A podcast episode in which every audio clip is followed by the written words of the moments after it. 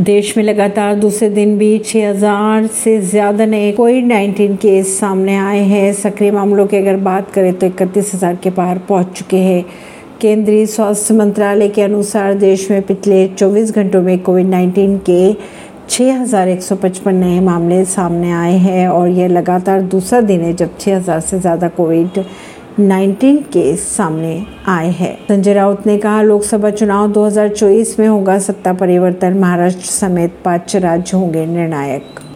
बिहार के रोहतास में फिर शुरू हो गई इंटरनेट सेवा, डीएम ने कहा, भड़काऊ पोस्ट करने पर दर्ज होंगे केस।